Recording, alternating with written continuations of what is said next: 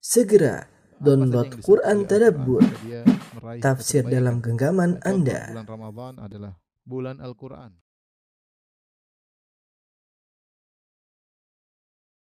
Bismillahirrahmanirrahim. Assalamualaikum warahmatullahi wabarakatuh. Alhamdulillahi ala ihsani wa syukru lahu ala taufiqihi wa amtinani wa asyhadu an la ilaha illallah wahdahu la syarika lahu ta'ziman li sya'ni wa asyhadu anna Muhammadan abduhu wa rasuluhu da ila ridwani. Allahumma salli alaihi wa ala alihi wa ashabihi wa ikhwani. Pada uh, ikhwan ahad para jemaah Majelis Ta'lim Qalbun Salim yang dirahmati oleh Allah Subhanahu wa taala. Kita melanjutkan bahasan kita dari kitab Riyadhus Shalihin masih dalam bab yang kedua bab taubah dan kita masih bahas tentang ayat-ayat yang dibawakan oleh uh, Imam Nawawi rahimahullahu taala di bagian awal dari bab.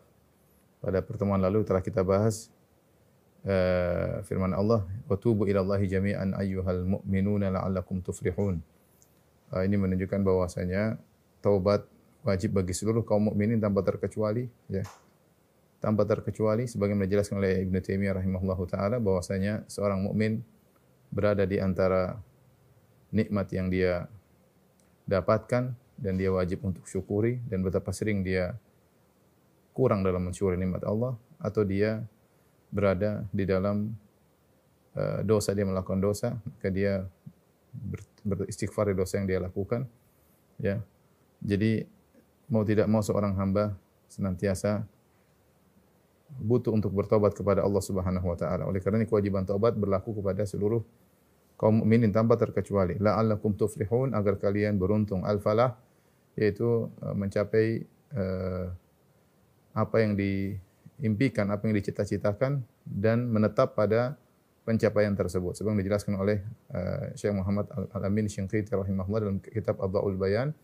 namanya Al-Falah yaitu uh, nailul matlub mencapai cita-cita kemudian bertahan dalam cita-cita tersebut dalam apa yang telah dia raih dan ini maksudnya adalah surga maksudnya adalah surga karena impian setiap mukmin adalah meraih surga dan kalau dia sudah meraih surga dia akan kekal dalam surga tersebut jadi di antara sebab untuk meraih al-falah keberuntungan meraih surga adalah dengan bertaubat kepada Allah Subhanahu uh, uh, wa taala dengan bertobat kepada Allah Subhanahu wa taala Taib ayat berikutnya dalam surat Hud ayat 3 kata Allah Subhanahu wa taala wa anistaghfiru rabbakum tsumma tubu ilaih. Wa anistaghfiru rabbakum ini perkataan uh, Nabi Hud kepada kaumnya ya. Wa anistaghfiru dan bertobatlah kalian rabbakum kepada Rabb kalian tsumma tubu ilaih kemudian bertobatlah kepadanya. Uh, Allah menyebutkan pada ayat ini dua hal istighfar dan taubat ya. Wa anistaghfiru rabbakum tsumma tubu ilaih. Beristighfarlah kemudian bertaubat. Seakan-akan ada isyarat ada perbedaan antara beristighfar dengan bertaubat. Dan dan ini uh, menunjukkan ya perbedaan tersebut jelas antara istighfar dengan taubat dan yang paling bagus membahas tentang hal ini adalah Syekhul Islam Ibnu Taimiyah rahimahullahu taala dalam Majmu' Fatawa jilid 10 halaman 318 sampai halaman 319. Saya akan jelaskan perbedaan antara istighfar dengan taubat. Kata Allah Subhanahu wa taala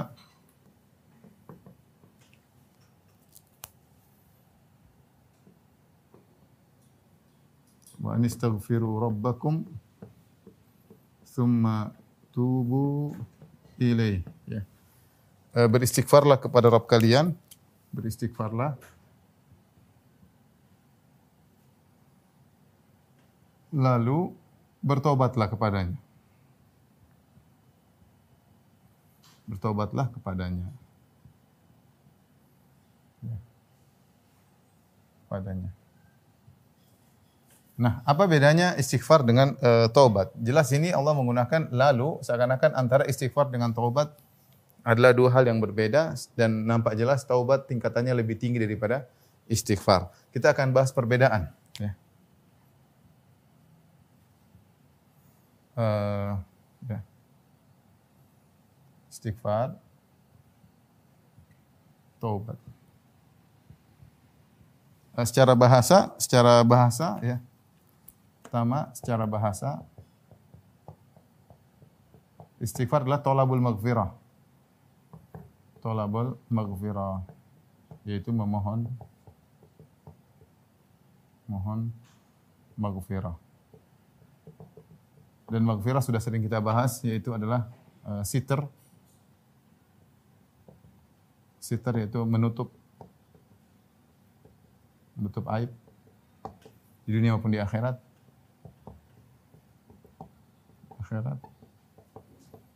Yang kedua, agar tidak maghfirah yaitu dari yaitu seperti saya sering sampaikan maghfirah itu menggunakan mikfar mikfarnya helm yang menghalangi dari hantaman pedang musuh yaitu memohon agar tidak dihukum, tidak disiksa. Dihukum akibat dosa. Ini istighfar. Adapun kalau e, bertobat secara bahasa artinya rujuk. Rujuk ya ilallah anidzam Maksudnya kembali kepada Allah dengan uh, meninggalkan dosa.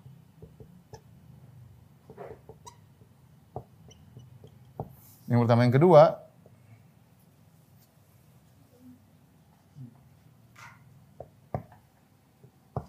kalau istighfar dia adalah doa, tolap, tolapnya, tolabul maghfirah itu doa, permohonan.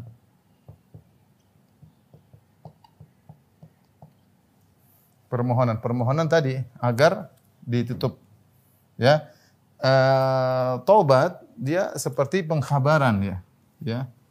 E, jadi dia pengkhabaran kepada Allah, pemberitahuan atau pengkhabaran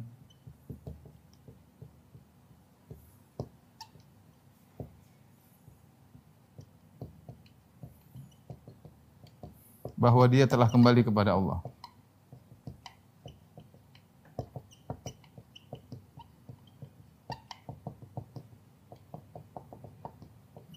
doa permohonan tadi agar diampuni ini agar tidak disiksa ya agar ditutup permohonan ya. e, perbedaan ketiga ya Tobat ada syaratnya, tobat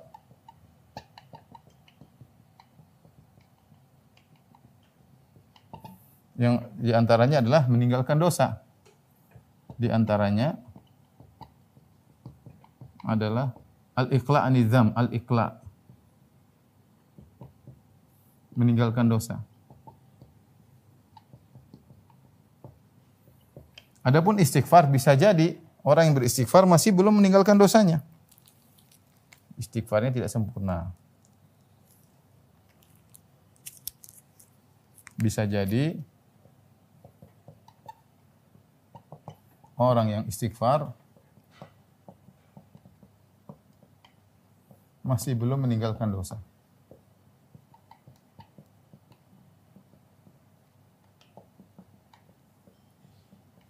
Dan betapa banyak masih dan betapa banyak uh, apa namanya? Betapa banyak orang yang seperti ini, ya. betapa banyak orang yang seperti ini.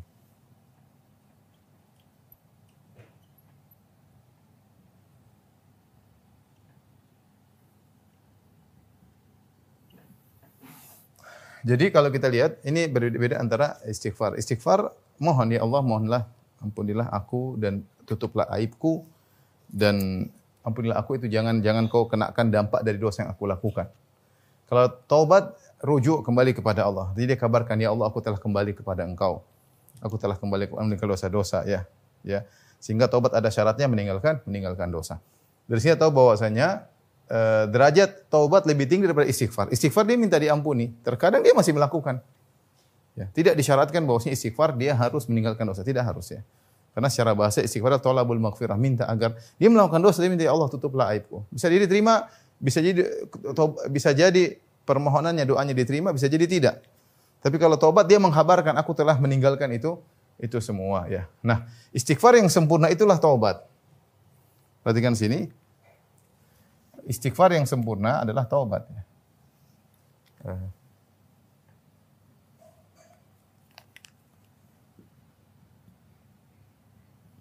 Yang sempurna mengantarkan kepada taubat.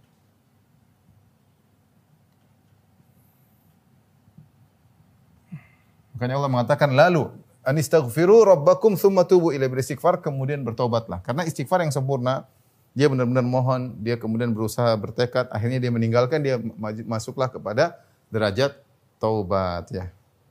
Inilah eh, apa namanya? Uh, perbedaan antara istighfar dengan uh, taubat ya. Istighfar masih melakukan maksiat, istighfar yang tidak sempurna, tetapi tetap dikatakan istighfar. Ya. Istighfar yang sempurna dengan meninggalkan dosa ya. Sempurna itu dengan meninggalkan dosa.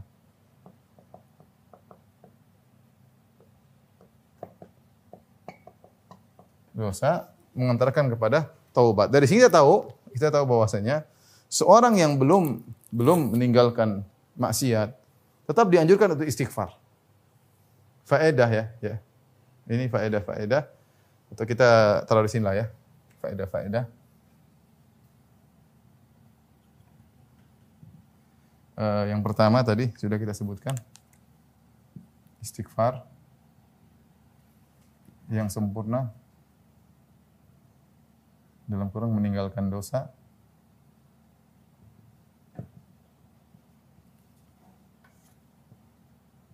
mengantarkan pada taubat.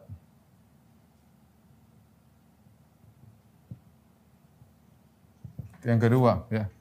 Tidak disyaratkan istighfar tidak disyaratkan pada istighfar. Meninggalkan dosa, meninggalkan dosa. Uh, yang ketiga, orang yang berdosa, yang masih melakukan dosa, tetap dianjurkan istighfar. Istighfar meskipun dia belum bisa bertobat. Meski dia belum bisa bertobat.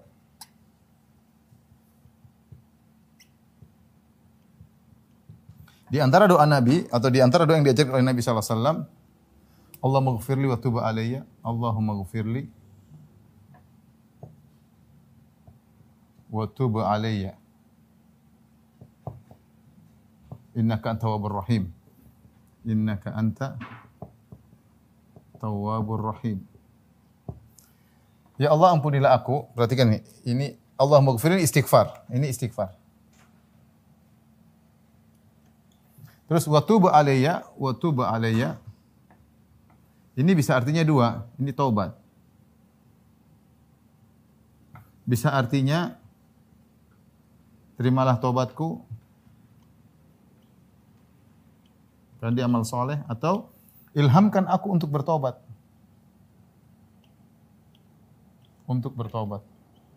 Bisa jadi seorang dia belum bisa meninggalkan tapi istighfar itu astagfirullah, astagfirullah. Dia belum bisa meninggalkan. Banyak orang seperti itu. Dia mau bertobat belum bisa. Bertobat kan harus meninggalkan. Dia belum bisa. Apa yang dilakukan dia istighfar. Bisa jadi Allah terima doanya. Minta minta ampun meskipun dia masih melakukan. Ya Allah, ya Allah ampunilah aku. Ya istighfar itu mohon ampunan dan mohon ditutup aib. Ya. Betapa banyak orang seperti itu. Betapa banyak ya. Lebih banyak mungkin daripada yang bertobat. Bertobat harus ada hijrah total, meninggalkan. Kalau istighfar tidak harus. Istighfar yang sempurna mengantarkan kepada uh, kepada tobat. Oleh karena saya katakan orang yang masih melakukan dosa tetap dianjurkan untuk istighfar meski dia belum bisa bertobat. Dan di arah doa tersebut Allah maghfirli wa tuba alayya innaka anta tawwabur rahim. Ini di antaranya dalam hadis bagian hadis diriwayatkan Nabi membacanya dianjurkan untuk dibaca sehabis sholat duha 100 kali. Hadisnya diperselisihkan, tapi di antaranya ada yang menghasankan hadis tersebut. Allah mughfirli wa tuba alayya indaka tawabur rahim 100 kali setelah sholat duha. Ya. Jadi, wa tuba alayya ada dua makna. Terimalah taubatku kalau dia sudah bertobat. Atau yang kedua adalah dia mengatakan, Ya Allah ihlamkanlah aku untuk untuk bertobat. Belum bisa bertobat nih. ya. Uh, kemudian apa namanya minta agar diilhamkan untuk bertobat. Sama seperti Eh, doa apa namanya? Doa Sayyidul Istighfar. Allahumma anta rabbi la ilaha illa anta khalaqtani wa ana 'abduka wa ana 'ala ahdika wa adika masa'atu. A'udzu min syarri ma sana'tu. Abu'u laka bi ni'matika alayya wa abu abu bi abu bi dzambi wa abu bi dzambi ya dan aku mengakui dosa yang aku pikul. Abu bi dzambi itu aku kembali kepada Engkau ya Allah dengan memikul dosaku. Artinya dosaku belum tentu bisa aku tinggalkan ya Allah, tapi berat aku pikul. Abu bi dzambi itu artinya aku memikul dosaku yang berat tapi aku tidak bisa meninggalkannya. Di antara tafsiran Abu U bidambi, ya, Abu U bidambi. Jadi seorang beristighfar dan kalau dia istighfarnya sempurna itulah taubat. Istighfar yang sempurna itulah taubat. Istighfar yang sempurna itulah taubat. Tapi jangan pernah meninggalkan uh, istighfar. Tadi saya katakan uh, Ibnu Taimiyah rahimahullah menjelaskan bisa jadi seorang beristighfar dan dia belum meninggalkan dosa. Uh, dia sebutkan dalam Majmu' Fatawa uh, jilid 10 halaman 318 319. Di Majmu' Fatawa Ibnu Taimiyah jilid 10 318 sampai 319. Ini perbedaan antara uh, istighfar dan taubat.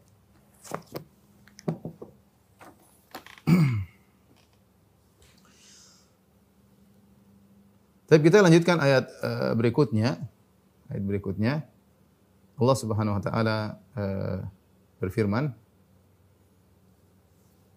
Ayat terakhir yang dibawakan oleh Imam Nawawi rahimahullahu taala Ya ayyuhalladzina amanu tubu ilallahi taubatan nasuha. Wahai orang-orang yang beriman, bertobatlah kepada Allah dengan taubat nasuh. Ya. Bertobatlah dengan taubat nasuh. Ya. Ini menunjukkan bahwasanya taubatan nasuha hukumnya adalah wajib. Taubatan nasuha hukumnya adalah uh, wajib. Karena Allah memerintahkan hal tersebut. Wahai orang yang beriman, umum mencakup seluruh orang beriman. Tubu ilallah. Kembalilah kepada Allah, bertobatlah kepada Allah. Uh, taubatan nasuha. Dengan taubat yang nasuh. Apa makna taubat nasuh? Ya. Uh, kita akan jelaskan karena ini penting ya. Jadi taubat uh, bertingkat juga. Taubat yang biasa dan taubat yang paling terbaik adalah taubat nasuh. Taubat yang terbaik adalah taubat uh, nasuh.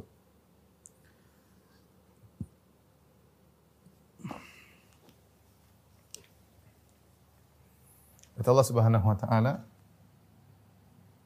"Tubu ila Allahi taubatan nasuha." Asa rabbukum ayyukaffir ankum sayyi'atikum. Surat uh, At-Tahrim ayat 7. Apa yang dimaksud dengan taubatan nasuha? Taubat nasuha. Uh, Al-Qurtubi rahimahullah dalam kitab tafsirnya ketika menafsirkan ayat ini beliau menyebutkan ada 23 pendapat. Al-Qurtubi wafat abad ke-7. Beliau menyebut ada 23 pendapat tentang makna taubatan nasuha. 23 pendapat. Tapi kita bisa ringkas atau kita pilih pendapat yang paling uh, uh, terbaik ya di antara 23 tersebut ya karena 23 tersebut ya ada mirip kemiripan ya. Uh, kita kembali kepada makna uh, nasuhan. Nasuhan itu dari nasih. Nasuhan ya. Nasuh itu sigah mubalaghah dari nasih. Ya, seperti darub, seperti darub dari darib. Darub dari darib. Kalau darib artinya mukul, kalau darub suka memukul. Nasuh, nasi menasihati, nasuh itu suka nasah. Ya. Nah secara bahasa, uh, apa makna nasuh? Ya, uh, kembali kepada makna bahasanya.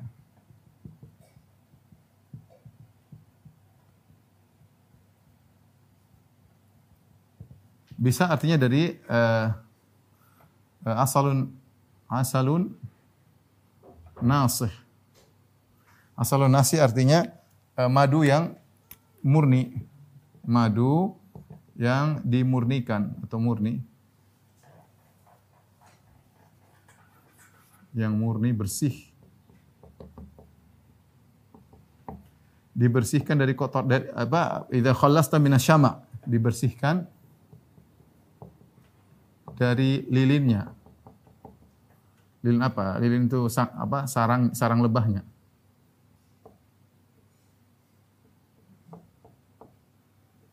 Dari lilinnya, dari sarang lebah. Sudah dibersihkan, sudah dihilangkan dari sarang sarang lebah namanya asalun nasih. Asalun nasih. Sehingga uh, makna daripada uh, taubat nasuh ya. Sehingga maknanya sehingga makna dari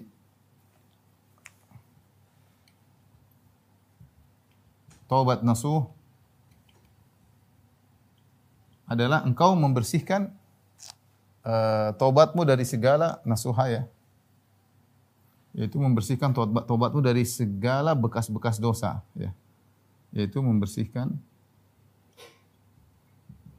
dirimu segala sisa-sisa dosa baik syahwat maupun syubhat.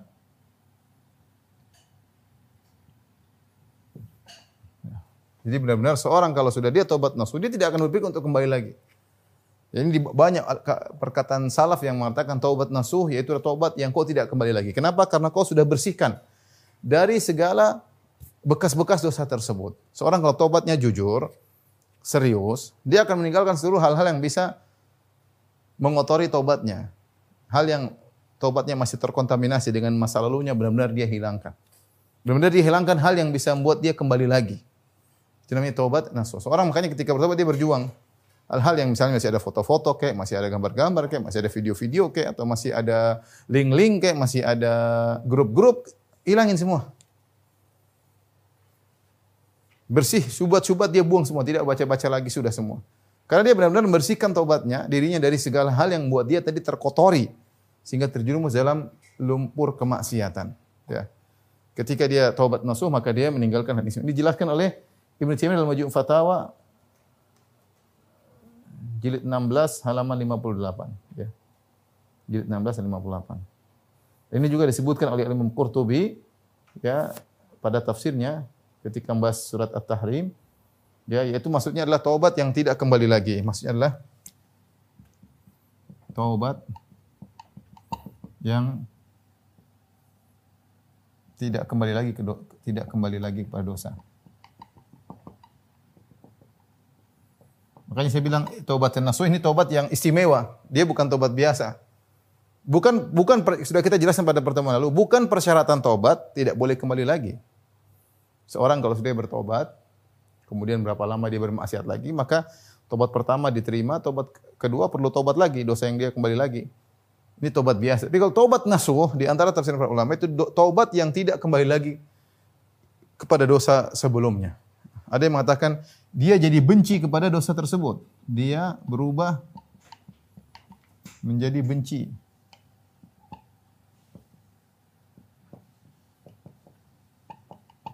Ini semua bisa dilihat dalam perkataan salaf menafsirkan tentang to, uh, taubat nasuh dalam tafsir Al-Qurtubi rahimahullah taala. Tapi intinya seorang bertobat Tobat nafsu itu berusaha membersihkan dirinya dari segala syubhat syahwat yang pernah membuat dia terjerumus dalam uh, kemaksiatan. Makanya banyak orang bertobat banyak, tapi tidak saya pada derajat tobat nasuh banyak. Di sini kesimpulan bahwasanya, perhatikan sini. Uh, nanti kita simpulkan belakangan. Ya, banyak orang bertobat tapi tidak sampai pada derajat tobat nasuh. Kemudian yang kedua, tobat dari uh, nas, nasi dari nasihat nasihat. Nasihat yaitu dia menasihati dalam kurung menasihati artinya murni, madu murni. Uh, kalau ini menasihati. Uh, untuk tobat dari tobat yang artinya menasihati, maka ini ditafsirkan dengan dua tafsiran. Pertama, uh, tansahuna biha ghairakum.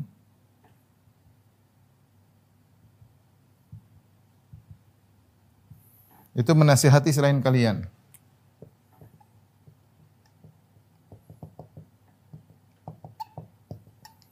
Maksudnya apa? Pelaku tobat menasehati orang lain. Pelaku tobat menasehati orang lain.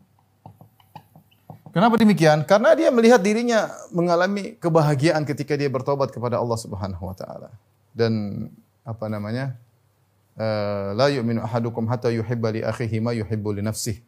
Tidaklah beriman salah seorang dari kalian sampai dia menghendaki kebaikan bagi orang lain apa yang dia suka untuk dirinya. Ketika dia merasakan kebahagiaan, lihat begitu orang berhijrah bahagia dia. Memang ada ujian-ujian ada. Tapi hatinya tentram, hatinya tentram, dia bahagia mengenal kembali kepada Allah, dia bisa meneteskan air mata ketika baca Al-Qur'an, dia meninggalkan masa lalunya. Ini kebahagiaan yang dia rasakan.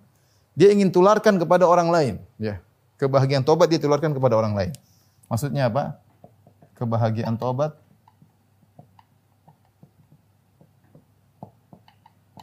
dia tularkan kepada orang lain. Sehingga dia selalu menasihati orang lain, wahai kalian bertobatlah, bertobatlah. Namanya taubat nasuha. Dan ini dilakukan sebagian orang-orang yang dahulu pernah mungkin tenggelam dalam kemaksiatan, mungkin ada yang pernah bermain musik, dia nasihati orang lain terus. Bertobatlah kalian, tinggalkanlah musik, tinggallah ini, tinggalkan ini. Dia, dia tahu betapa bahagia yang dia rasakan tadi meninggalkan musik ya. Atau seorang bertobat daripada misalnya bid'ah, Kemudian dia nasihati orang lain, dia bilang nasi jangan dulu yang seperti saya dulu begini-begini, sekarang saya mengenal sunnah begini-begini. Dia sampaikan karena dia merasa kebaikan didapatkan dengan bertobat tersebut dan dia ingin tularkan kepada orang lain. Itu namanya taubat nasuh. Ini antara tafsiran daripada taubat nasuh.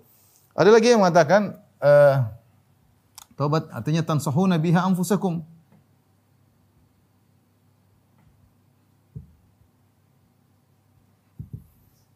Itu menasihati diri kalian sendiri menasehati diri kalian sendiri. Maksudnya apa ini? Maksudnya pelaku tobat selalu mengingatkan mengingat-ingatkan dirinya agar tidak terulang lagi. Agar tidak terulang lagi. Dan ini banyak tafsiran salaf seperti ini. Jadi dia menjadikan uh, dosanya baina uh, uh, apa? nusba ainaihi senantiasa di hadapan matanya. Seakan-akan dosa tersebut selalu di hadapan dia. Dan dia menyesali kalau dia ingat dosanya dia menangis ya. Dia ingat dosanya dia uh, dia menangis ya. Ini bisa dilihat di Ruhul Ma'ani. Ini lihat Ruhul Ma'ani. Kalau ini bisa dilihat di uh, tafsir Al-Qurtubi. Ya. Dua-duanya makna yang indah. Di antara konsekuensi taubat nasuha dia selalu ingat-ingat dirinya, ingatkan kamu dia selalu mengingatkan dirinya. Ya, bahwasanya apa namanya? Kamu pernah terjerumus dalam dosa yang uh, yang salah dan kau kembali kepada Allah, jangan sampai terulang lagi. Jangan sampai terulang, terulang lagi. Dia ingat-ingatkan dirinya. Ya. Sampai ada di antara di antara tafsiran sebagian salaf ada yang mengatakan juga uh, dia tidak pede pede uh, tobatnya diterima. Ini di antaranya dia takut tobatnya takut tobatnya tidak diterima. Kita husnudzon bahwasanya Allah menerima, tapi dia tidak pede. Dia tidak pede sehingga dia selalu ingat-ingat dosanya, ya. Makanya orang yang bertobat jangan jadi ujub. Dia tobat belum tahu tentu tobatnya terima tapi dia husnudzon antara dia antara khauf dan roja antara berharap dengan dengan uh, takut. Dia tidak boleh ujub. Ya saya sudah bertobat ujub. Enggak. Ya. Kalau lihat Ka'ab bin Malik radhiyallahu anhu wa ala thalathati alladziina khulifu hatta idza dhaqat alaihimul ardu bima rahabat wa dhaqat alaihim anfusuhum kan datang cerita kisahnya. Bagaimana Ka'ab bin Malik ya dengan dua temannya mereka bertiga. Mereka sahabat-sahabat yang mulia selalu ikut selalu Ka'ab bin Malik selalu ikut jihad selama ini. Ketika perang Tabuk dia tertinggal, dia bertobat tidak langsung diterima tobatnya oleh Allah. Sampai tertunda berapa 50 hari baru Allah terima tobatnya Allah turunkan wa ala thalathatil ladzina khulifu. Dan tiga orang yang tertunda tobatnya. Bayangkan ya. Maka seorang tidak pede dengan ya, dia, dia bertobat insya Allah terima. Kita husnudzan karena Allah tawabur rahim Allah Maha menerima tobat. Tapi jangan dia pede. Sehingga ketika dia tidak pede dia selalu menyesali dirinya. Selalu dia menyesali dirinya kamu jangan ngulangi lagi. Kamu jangan ngulangi lagi. Jadi namanya tobat nasuha itu dia menasihati dirinya agar tidak terulangi. Tobatmu saja dulu belum tentu diterima. Terus kau nasihati dirinya. Ya. Apalagi Allah mengatakan, Ya ayyuhalladzina amanu tubu ilallahi taubatan nasuha. Asa rabbukum. Makanya di antara sebagian tafsir mengatakan, kenapa Allah menggunakan asa rabbukum. Semoga Rabbmu. Agar kalian tidak pede. Tidak ujub. Allah tidak mengatakan, Allah tidak mengatakan dalam ayat itu Allah tidak mengatakan Allah ampuni, tapi Allah semoga asa rabbukum ayu kafir ankum min sayyiatikum. Semoga Allah mengampuni dosa-dosa kalian. Ada kata asa rabbukum agar seorang senantiasa waspada jangan sampai terulang lagi. Ya. Ini namanya taubat uh, nasuha di antara tafsiran. Di antara tafsiran eh, nasuha dari eh, apa namanya? Nasahatu ats-tsaub. Nasahatu tsab idza ai khiyatatuhu. Maksudnya menjahit baju, artinya menjahit baju.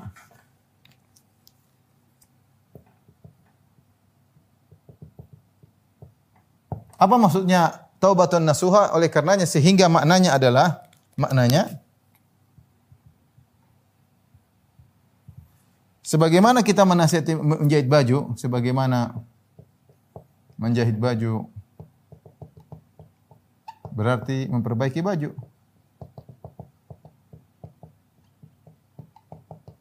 Baju yang robek-robek, yang bolong-bolong, Maka demikian pula ketika bertobat. Benahi diri.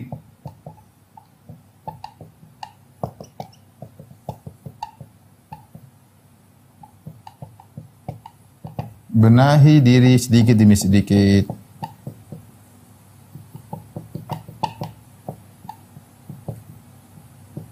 Harus ada progres, namanya orang bertobat itu, harus ada progres berkembang pelan-pelan bertobat perbaiki. Sebagaimana ada baju yang robek dia dia jahit dia jahit. Ini itulah tobat nasuha. Itulah tobat nasuha. Seorang bisa mengukur dirinya dia sudah tobat nasuha atau tidak masing-masing kita tahu. Masing-masing kita uh, kita tahu. Makanya dari sini kita tahu faedah ya.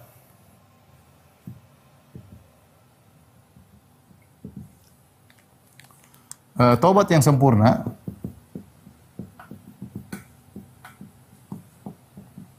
adalah taubat nasuh, taubat nasuha. Yang seorang tidak kembali lagi.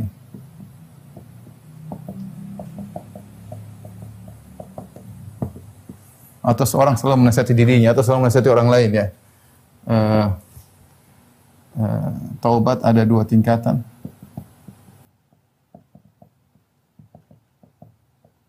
Yang pertama, taubat nasuh Yang kedua, tobat yang pelakunya masih kembali lagi.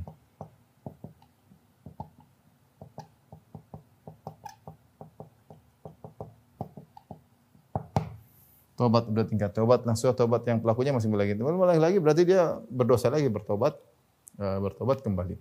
Uh, ketiga tobat nasuh hukumnya wajib.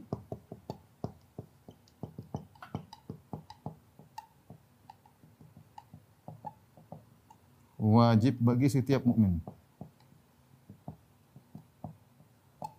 Makanya kalau Anda sudah sampai pada tahapan tobat ini, kalau sudah sampai pada tahapan tobat ini, berusaha naik ke tobat nasuha. Ini berusaha naik ke tobat nasuha. Gimana caranya? Ya. Banyak orang sudah sampai tahapan ini, banyak. Ya. Dia tobat, tapi dia bisa kembali lagi maka dia berusaha untuk naik kepada taubat nasuh karena taubat nasuh hukumnya wajib. Allah mengatakan ya ya alladzina amanu tubu ila Allahi taubatan nasuha. Wahai orang yang beriman bertobatlah dengan taubat yang nasuh menunjukkan bahwasanya taubat yang nasuh adalah hukumnya uh, wajib ya. Hukumnya wajib. Baik. Inilah uh, makna daripada taubatan nasuha yang Allah sebutkan dalam surat At-Tahrim. Nah, Taib, uh, ikhwan akhwat para jamaah Majelis Ta'lim Qalbun Salim yang dirahmati oleh Allah Subhanahu wa taala. Kita lanjutkan setelah itu Al-Imam Nawawi rahimahullahu taala uh, masuk dalam hadis-hadis yang menjelaskan tentang masalah taubat dan juga tentang istighfar. Ya, yang pertama, hadis pertama dibawakan oleh Nawawi rahimahullahu taala wa an Abi Hurairah radhiyallahu taala anhu dari Abu Hurairah radhiyallahu taala anhu qala beliau berkata Sami'tu Rasulullah sallam yaqul aku mendengar Rasulullah sallam bersabda wallahi inni la astaghfirullah wa atubu ilaihi fil yaumi akthar min sab'ina marrah. Demi Allah kata Nabi wasallam demi Allah sungguhnya aku ini beristighfar kepada Allah. Dan aku bertobat kepadanya selama setiap hari lebih dari 70 kali. Rawahul Bukhari. Ya rawahul Bukhari. Hadis riwayat Imam Al Bukhari saya ulangi, Nabi SAW berkata, Wallahi, Nabi bersumpah demi Allah, ini la astaghfirullah, aku sungguh bertobat, beristighfar kepada Allah, wa tubu ilai, dan bertobat kepada Allah, fil yaumi, dalam sehari, aksar min uh, sebe'ina marrah, lebih daripada 70 kali. Ruahul Bukhari. Kemudian juga hadis berikutnya Anil Aghar bin Yasar Al-Muzani dari Al-Aghar Al-Muzani radhiyallahu anhu qala beliau berkata qala Rasulullah wasallam Rasulullah SAW bersabda ya ayuhan nas tubu ila Allah tubu ila Allah wastaghfiruh wa ihai orang-orang wahai manusia sekalian bertobatlah kepada Allah beristighfarlah. Fa inni atubu fil yaumi mi'ata marrah. Sungguhnya aku bertobat kepada Allah dalam sehari 100 kali. Jadi Nabi dalam sebagian riwayat dalam hadis Abu Hurairah mengatakan lebih dari 70 kali. Dan dalam uh, hadis yang lain, hadis Al-Aghar Al-Muzani Rasulullah SAW mengatakan aku bertobat sehari seratus kali. Dan dalam riwayat yang lain hadis Ibnu Umar dan riwayat Ahmad dan yang lainnya dengan sanad yang sahih, Rasulullah SAW terkadang sekali majelis seratus kali. Sekali majelis seratus kali. Seperti dalam hadis Ibnu Umar, annahu kana qa'idan ma'a Rasulullah sallallahu alaihi wasallam faqala Allahumma ighfirli wa tub alayya innaka tawwabur rahim.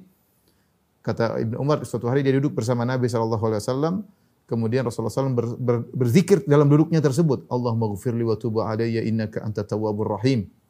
Rasulullah SAW uh, beristighfar dalam dalam zikir dalam majelisnya tersebut hatta addal addu ya biyadihi mi'ata marrah. Sampai ada orang yang hitung. Ternyata Rasulullah beristighfar 100 kali. Sekali majelis, sekali duduk Rasulullah SAW beristighfar 100 kali. Ini menunjukkan Rasulullah SAW sering beristighfar sering beristighfar dan bertobat kepada Allah Subhanahu wa. Sampai dalam hadis Rasulullah SAW bersumpah, wallahi ya, wallahi demi Allah. Kenapa Nabi bersumpah? Agar benar-benar kita menjalankan perintah Nabi tersebut. Nabi sampai bersumpah, saya sendiri begitu. Ya. Seharusnya kita bisa berpikir kalau Nabi saja begitu, kita harusnya lebih daripada itu. Karena kita penuh dengan dosa. Makanya Rasulullah mengatakan, Wallahi, inilah astagfirullah. Sampai, sampai membuat penekanan. Wallahi demi Allah. Kemudian ini pakai nun taukid sungguhnya aku ini kemudian pakai lam taukid la astaghfirullah Rasulullah kumpulkan tiga penekanan wallahi sumpah ini dengan nun taukid kemudian lam taukid tiga penekanan. Kalau kita artikan demi Allah sungguh-sungguh benar-benar aku ini istighfar kepada Allah bertobat kepadanya dalam sehari lebih dari 70 kali. Lebih dari 70 kali. Kemudian dalam riwayat tadi sampai 100 kali. Bahkan dalam sebagian riwayat dalam satu majelis sampai 100 uh, 100 kali. Ini menunjukkan uh, wajib bagi kita untuk beristighfar kepada Allah Subhanahu bertobat kepada Allah Subhanahu uh, wa taala. Uh, timbul pertanyaan, kenapa Nabi SAW beristighfar? Karena Rasulullah SAW dosanya telah diampuni. Ya. Rasulullah SAW telah diampuni dosa-dosanya. Uh, kata Allah Subhanahu wa taala inna fatahna laka fatham mubina liyaghfir lakallahu ma taqaddama min dhanbika wa ma ta'akhkhar wa yutimma ni'matahu 'alaik wa yahdiyaka siratan mustaqima. Dalam Al-Fatah kata Allah Subhanahu wa taala, sungguhnya uh, inna fatahna laka fatham mubina kami telah memberikan kalian engkau kemenangan yang nyata ya. Liyaghfir lakallahu ma taqaddama min dzambika wa ma ta'akhkhar agar Allah mengampuni dosa-dosamu yang telah lalu dan yang akan datang. Rasulullah SAW diampuni dosa yang telah lalu akan datang. Tapi Rasulullah SAW masih terus beristighfar.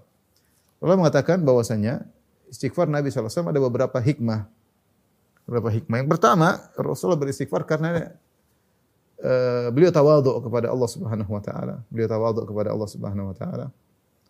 Uh, dan beliau menganggap bahwasanya kurangnya ibadah beliau itu adalah dosa bagi beliau. Padahal tidak tidak sampai wajib ya. Tapi beliau menganggap kurangnya kurangnya ibadah yang beliau lakukan merupakan bentuk syukur yang kurang.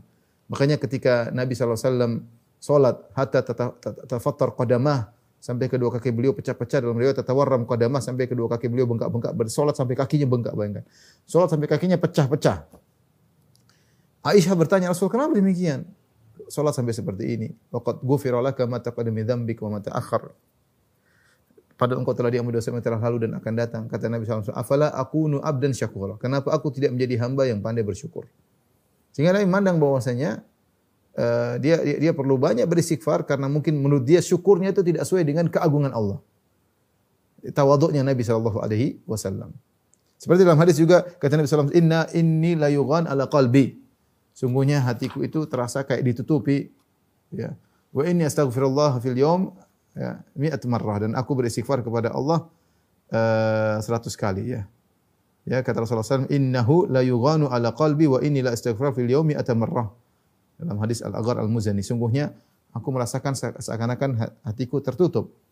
Apa maksudnya kata Al-Qadhi Iyad? Maksudnya bahwasanya uh, Rasulullah biasanya uh, berzikir kepada Allah lebih daripada itu. Namun ada kesibukan banyak. Nabi harus ngurusin ini, ngurus anu, ngurus umat sehingga terkadang zikirnya kurang tidak seperti biasanya. Nah, kurangnya Nabi dari kebiasaannya tersebut dia menganggap itu adalah satu dosa. Padahal itu bukan dosa karena dia beruzur, tapi begitulah karena Nabi merasa tawadhu di hadapan Allah Subhanahu wa taala sehingga ketika Nabi sibuk ngurusin umat atau ngurusin yang lain, zikirnya kurang kepada Allah Subhanahu wa taala, maka Nabi perlu istighfar kepada Allah. Nabi mengatakan innahu la yughan ala qalbi wa inni la astaghfirullah fil yaumi mi'ata marrah. Sungguhnya kalbuku seakan-akan ditutupi ya dan aku beristighfar kepada Allah seratus kali yaitu agar terbuka lagi seperti sedia kala. Tidak lain karena Nabi SAW bukan sedang melakukan dosa, tetapi dia merasa uh, apa yang dilakukan tersebut adalah uh, kesalahan ya. Dan Nabi mungkin saja melakukan dosa, ya. Uh, tapi ditegur oleh Allah Subhanahu wa taala. Nabi selalu kalau melakukan dosa pun Artinya Nabi pasti kembali kepada Allah Subhanahu wa taala ya. Ini pertanyaan, apakah Nabi melakukan dosa? Kita bilang bisa saja. Bisa saja Nabi melakukan dosa kecil karena yang benar bahwasanya para nabi mereka maksum dari dosa-dosa besar tidak mungkin melakukan dosa besar tapi mereka mungkin melakukan dosa kecil tapi kalau mereka melakukan dosa kecil mereka langsung bertobat kepada Allah sebagaimana Nabi Adam alaihissalam pernah berdosa sebagaimana Nabi Nuh pernah berdosa sebagaimana Nabi Eh, Musa pernah berdosa sebagaimana Nabi Sulaiman pernah berdosa dan mereka beristighfar Allah sebutkan kisah mereka dalam Al-Qur'an sebagaimana Nabi Musa pernah berdosa, Nabi Sulaiman pernah berdosa, Nabi Daud pernah berdosa. Allah sebutkan kisah mereka dalam Al-Qur'an. Nabi Yunus pernah berdosa, Allah sebutkan kisah mereka dalam Al-Qur'an. Ya, maka mungkin juga Nabi Muhammad SAW pernah berdosa sebagaimana Allah berfirman, liyaghfira lakallahu ma taqaddama min dzambika wa ma ta'akhkhar agar Allah mengambil dosa-dosa yang telah lalu dan akan datang. Berarti Nabi melakukan dosa ya. Tetapi kalau Nabi melakukan dosa kita bilang iya, ya sebagaimana ayat menunjukkan Nabi melakukan dosa. Tapi itu pun Nabi segera beristighfar. Tetapi istighfar Nabi yang banyak ini yang jadi pembahasan. Kenapa begitu banyak Nabi beristighfar? Itu para ulama tadi membahas karena tawadhu Nabi SAW. Benar Nabi mungkin melakukan kesalahan. Tapi tidak sebanding dengan istighfar yang beliau lakukan yang begitu banyak ya. Beliau senantiasa istighfar sampai sekali majelis sampai seratus kali. Tidak lain tadi karena tawadhu Nabi SAW dia menganggap ibadah dia tidak kurang masih kurang dengan tidak sebagaimana keagungan Allah. Kalau dia ada berzikir kemudian sebagai penjelasan al-qadiyat kalau dia berzikir biasanya kemudian dia sibuk melakukan suatu kegiatan sehingga lupa berzikir tidak seperti biasanya dia pun istighfar kepada Allah Subhanahu wa taala. Itulah Rasulullah sallallahu alaihi eh, wasallam ya. Dan juga di antaranya agar kita mencontohi Nabi SAW. Makanya Nabi bersumpah agar kita ikut Nabi SAW banyak istighfar. Siapa yang banyak istighfar maka dia yang beruntung. Ya, Tuba liman wajada fi sahifatihi istighfaron kithiran. Sungguh beruntung orang yang mendapat dalam catatan amalnya istighfar yang yang banyak. Taib. Kita lanjutkan satu hadis lagi insyaallah taala. وأن أبي حمزة أنس ابن مالك الأنصاري رضي الله تعالى عنه. Dari صحابة أبو حمزة أنس بن مالك رضي الله تعالى عنه. خادم رسول الله صلى الله عليه وسلم pembantu رسول الله صلى الله عليه وسلم قال رسول قال قال رسول الله صلى الله عليه وسلم berkata رسول الله صلى الله عليه وسلم bersabda لو أفرح بتوبة عبده من أحدكم سقط على بعيره وقد أضله في أرض فلات متفق عليه Allah lebih bergembira ya dengan taubat seorang hamba kepada Allah daripada salah seorang dari kalian jatuh dari ontanya ya waqad adallahu fi ardi uh, dia ketemukan dia temukan ontanya ya setelah uh, apa namanya ontanya kemudian terlepas darinya di negeri uh, di padang pasir ya. Padang pasir ontanya hilang kemudian dia dapat ontanya lagi. Tentu ini adalah suatu kegembiraan yang luar biasa. Ya ontanya hilang di tengah padang pasir. Kemudian dia dapat lagi, dapatkan lagi ontanya berarti dia akan selamat dengan ontanya tersebut. Dalam riwayat yang lain, fi riwayatin li Muslim, dalam riwayat Muslim, lallahu asyaddu farahan bi taubati abdi. Allah lebih gembira dengan taubatnya hambanya hina yatubu ilai ketika bertobat kepada Allah. Min ahadikum kana ala rahilatihi bi ardi falatin. Daripada gembiranya seorang dari kalian tatkala dia di atas bersama ontanya, bersama tunggangannya di padang pasir atau di tempat terbuka ya, padang pasir. Fan falatat minhu tiba-tiba ontanya tersebut ucul kabur dari dia. Wa alaiha ta'amuhu wa syarabu. Ternyata uh, bekalnya semua ada pada ontanya, makanannya, ada minumannya. Fa aisa minha, maka dia pun putus asa dari ontanya tersebut. Fa ata syajaratan, maka dia pun mendatangi sebuah pohon yang ada di tengah padang pasir tersebut. Fattaja'a fi dhilliha. Kemudian dia pun berbaring di bawah naungan pohon tersebut. Waqad aisa min rahilatihi dan dia telah putus asa dari tunggangannya tadi. Fabainama huwa kadzalik, ketika dia sedang dalam kondisi demikian, id huwa biha qa'imatan indahu. Tiba-tiba dia mendapati ontanya tersebut berdiri di samping dia. Fa akhadha bi khitamiha, maka dia segera mengambil tali kekang onta tersebut agar tidak ucul lagi, tidak kabur lagi.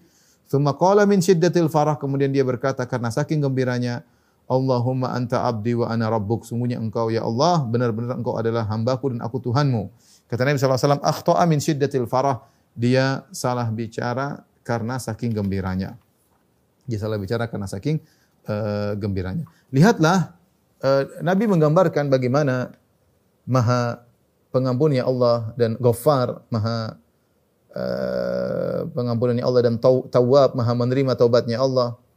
Karena ternyata taubatlah ibadah yang agung, ibadah yang disenangi oleh Allah Subhanahu wa taala. Ibadah yang disenangi oleh Allah Subhanahu. Makanya kalau ada hamba yang bertobat kepada Allah, maka Allah gembira. Ya, dan kegembiraan Allah tersebut sangat luar biasa. Lebih daripada gembiranya seorang yang kondisinya yang tadi Nabi sebutkan. Kita bayangkan, kalau kita bicara manusia mana yang paling gembira? Inilah manusia paling gembira yang bisa kita gambarkan di atas muka bumi yang bisa ditangkap oleh orang-orang ketika itu di yang tinggal di jazirah Arab yang kehidupan mereka adalah melewati padang pasir. Rasulullah menggambarkan gembiraan kalau gembiraan zaman sekarang mungkin berbeda. Ini Rasulullah berbicara tentang uh, audiens yang ketika itu mereka tahu tentang padang pasir, tentang onta, tentang bagaimana sulitnya melewati perjalanan panjang di padang pasir, bagaimana gambaran kalau ternyata tunggangannya kabur, mereka tahu tentang hal tersebut.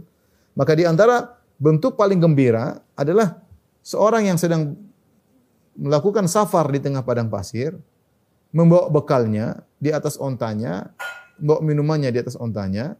Tiba-tiba ontanya kabur meninggalkan dia. Dan dia sudah terjebak di tengah padang pasir. Mau ke mana dia? Tidak ada tempat untuk ber, untuk untuk meminta pertolongan. Dia lanjutkan perjalanan, dia pasti mati di jalan. Dia kembali sudah tidak mungkin lagi, sudah terlalu jauh. Dia sudah di tengah-tengah padang pasir. Mau makan nggak bisa, makanan dibawa sang onta. Mau minum nggak bisa. Ya mau nunggu orang lewat, orang belum tuh lewat situ. Pasrah dia.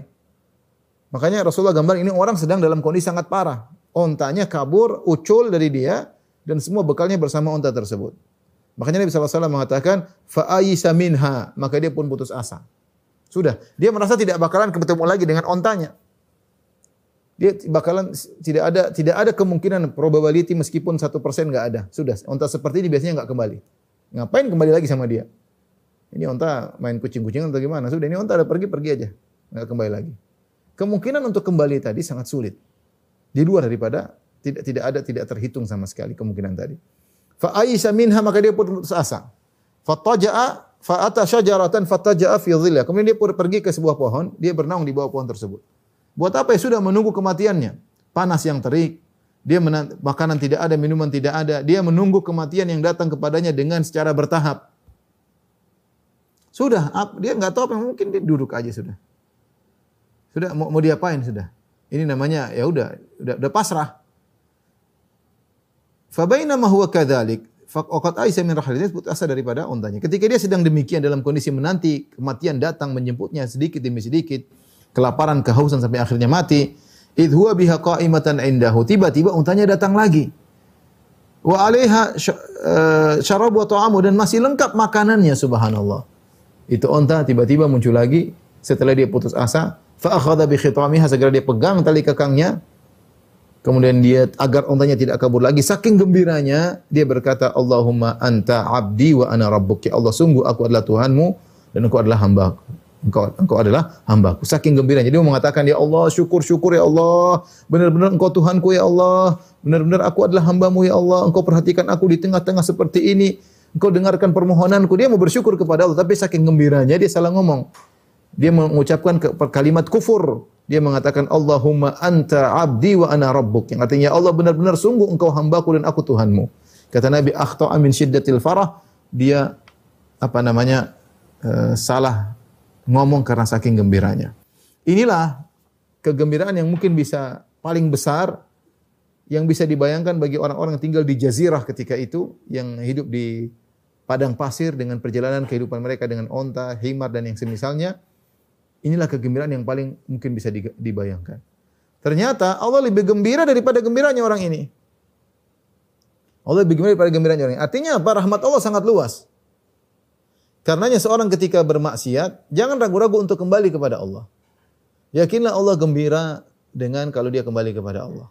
Ya.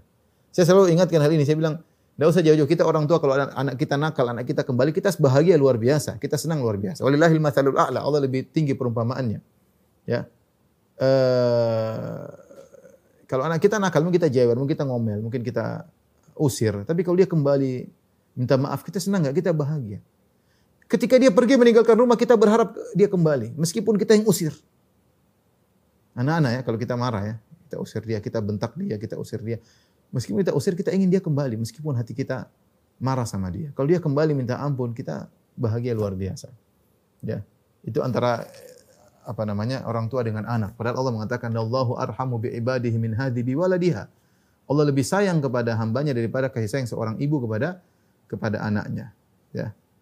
Apalagi kalau seorang anak kembali kepada ayahnya kepada ibunya segera diampuni apalagi Allah Subhanahu wa taala walillahil matsalul a'la perempuan lebih besar karena Allah Nabi sendiri mengatakan di sini namanya al qadrul mustarak ya sama-sama bahagia senang Allah senang sebagaimana seorang hamba kalau ketemu ontanya dia senang yang sudah ucul kembali lagi dia senang maka demikian pula Allah senang Allah gembira kalau ada hambanya yang berdosa kemudian kembali kepada Allah Allah gembira gembiranya luar biasa Ya, di luar daripada bayangan kita, kemampuan kita membayangkan. Makanya seorang jangan pernah ragu-ragu untuk bertobat. Karenanya jangan sampai seorang membuat seorang putus asa dari dosa yang dia lakukan. Allah mengatakan dalam suatu ayat yang dalam Al-Quran disebut oleh para ulama dengan arja ayatin fi kitabillah. Yaitu ayat yang paling memberikan harapan ampunan bagi pelaku dosa. Dalam surat Az-Zumar. Qul ya ibadiyalladzina asrafu ala anfusihim la taqnatu min rahmatillah innallaha yaghfiru dzunuba jami'an innahu huwal ghafurur rahim. Kata Allah, "Qul katakanlah wahai Nabi Muhammad SAW kepada hamba-hambaku yang melakukan dosa. Ya ibadiyalladzina asrafu, sampaikanlah seruanku ini kepada mereka. Ya ibadi, wahai hamba-hambaku, alladzina asrafu ala anfusim yang mereka berlebih-lebihan dalam bermaksiat. La taqnatu min rahmatillah, janganlah kalian putus asa dari rahmat Allah Subhanahu wa taala. Innallaha yaghfiru dzunuba jami'an. Allah mengampuni seluruh dosa. Innahu huwal ghafurur rahim. Sungguhnya Allah Subhanahu wa taala Maha Pengampun lagi Maha Penyayang. Lihatlah di sini Allah mengatakan bagaimana Allah nampakkan Ya, kasih sayang Allah luar biasa dalam ayat ini, satu ayat ini. Pertama Allah katakan kul, Allah perintahkan. Sampaikan. Siapa yang diperintahkan untuk menyampaikan sayang Allah adalah Nabi SAW dan para dai, para ustadz, ya. Hendaknya menyampaikan seruan ini juga. Katakanlah kepada pelaku maksiat. Perintah dari Allah, sampaikan kepada mereka. Apa yang perlu disampaikan? Ya ibadi, Allah panggil wahai hamba-hambaku. Allah masih menyatakan mereka hamba-hamba Allah meskipun mereka terjerumus dalam kemaksiatan. Meskipun mereka Berlebih-lebihan karena israf itu berlebih-lebihan dalam maksiat, bukan sekedar pelaku maksiat, berlebih-lebihan dalam maksiat. Tapi Allah masih mengakui mereka sebagai hamba-hamba Allah. Kalau Allah tidak mengakui kita sebagai hamba-hambanya, kita mau jadi hamba siapa? Pelaku dosa masih diakui sebagai hamba-hambanya. Allah mengatakan, Kul ya ibadi. Sampaikan kepada hamba-hambaku. Ya ibadi hamba-hambaku. Alladzina asrafu ala anfusim. Yang benar-benar terjerumus berlebihan dalam melakukan dosa. La taqnatu min rahmatillah. Jangan putus asa dari rahmat Allah subhanahu wa ta'ala. Jangan pernah putus asa. Sebesar apa pun dosamu, sebanyak apa pun dosamu, jangan pernah putus asa ya. Dari rahmat Allah Subhanahu wa taala. Rahmat Allah sangat luas. Ya. Rahmat Allah sangat luas. Ya. La taqnatu min rahmatillah. Innallaha yaghfiru dzunuba. Sungguhnya Allah, Allah menggunakan kata penekanan. Sungguhnya Allah mengampuni az-dzunub, seluruh dosa. Setelah Allah mengatakan Allah mengampuni seluruh dosa, Allah, Allah tambah lagi dengan jami'an, seluruhnya tanpa terkecuali. Dosa apa pun, dosa apa pun tanpa terkecuali kalau seorang bertobat diterima. Inna Allah yaghfiru jami'an. Mau zina, membunuh, berdurhaka kepada orang tua, homoseksual, apa pun dosa-dosa. Merampok, eh, korupsi, semuanya kembali kepada Allah, bertobat kepada Allah. Syirik kepada Allah, bid'ah, ya pokoknya apa saja. Inna Allah yaghfiru dzunuba jami'an. Allah katakan Allah mengambil seluruh dosa, Allah tutup lagi, Allah inna lagi, Allah kasih pendengar sungguhnya inna innahu huwal ghafur karena dia Maha Pengampun, apalagi Allah gandengkan sifat pengampunnya dengan Ar-Rahim dan Maha Penyayang. Apalagi yang kurang? Allah gabungkan Maha Pengampun dengan Maha Penyayang. Allah kenapa Allah Maha Pengampun? Karena Allah Maha Penyayang. Jangan pernah putus asa rahmat Allah Subhanahu wa taala. Makanya merupakan kesalahan ketika seorang dai menyampaikan ceramah yang buat seorang putus asa dari rahmat Allah. Tidak boleh. Setelah Allah membuka pintu rahmatnya selebar-lebarnya dalam ayat tersebut. Setelah Nabi jelaskan bahwasanya Allah sangat bergembira dengan seorang yang kembali kepada Allah, maka seorang jangan pernah menunda-nunda taubat. Dia melakukan maksiat segera kembali karena Allah gembira. Allah gembira dengan taubatnya kepada Allah Subhanahu wa taala. Jangan terjebak dengan bisikan syaitan yang buat dia akhirnya tidak bertobat kepada Allah. Sungguhnya rahmat Allah sangat luas. Ya, jika seorang kembali kepada uh, Allah Subhanahu wa taala ya. Allah alam bisawab demikian saja kepada majelis taklim Qalbun Salam yang saya sampaikan. Wallahi maaf. Wabillahi taufiq wal hidayah. Assalamualaikum warahmatullahi wabarakatuh.